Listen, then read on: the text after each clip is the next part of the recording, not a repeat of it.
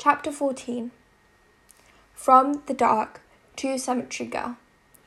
Date Thursday, October 3rd, 6:16 a.m. Subject: Don't do that. If you're going to write to me at 3:30 a.m., you can't end it like that. I'm not ready for fate to tear this all apart, okay? Now write back and tell me you're all alright.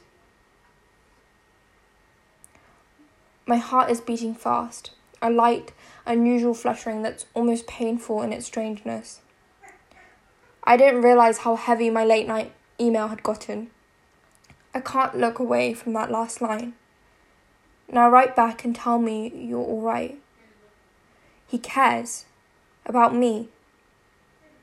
My heart keeps fluttering, a butterfly trapped between cut palms. Now that I think about it, I don't mind it one bit. In fact, I quite enjoy the exchange.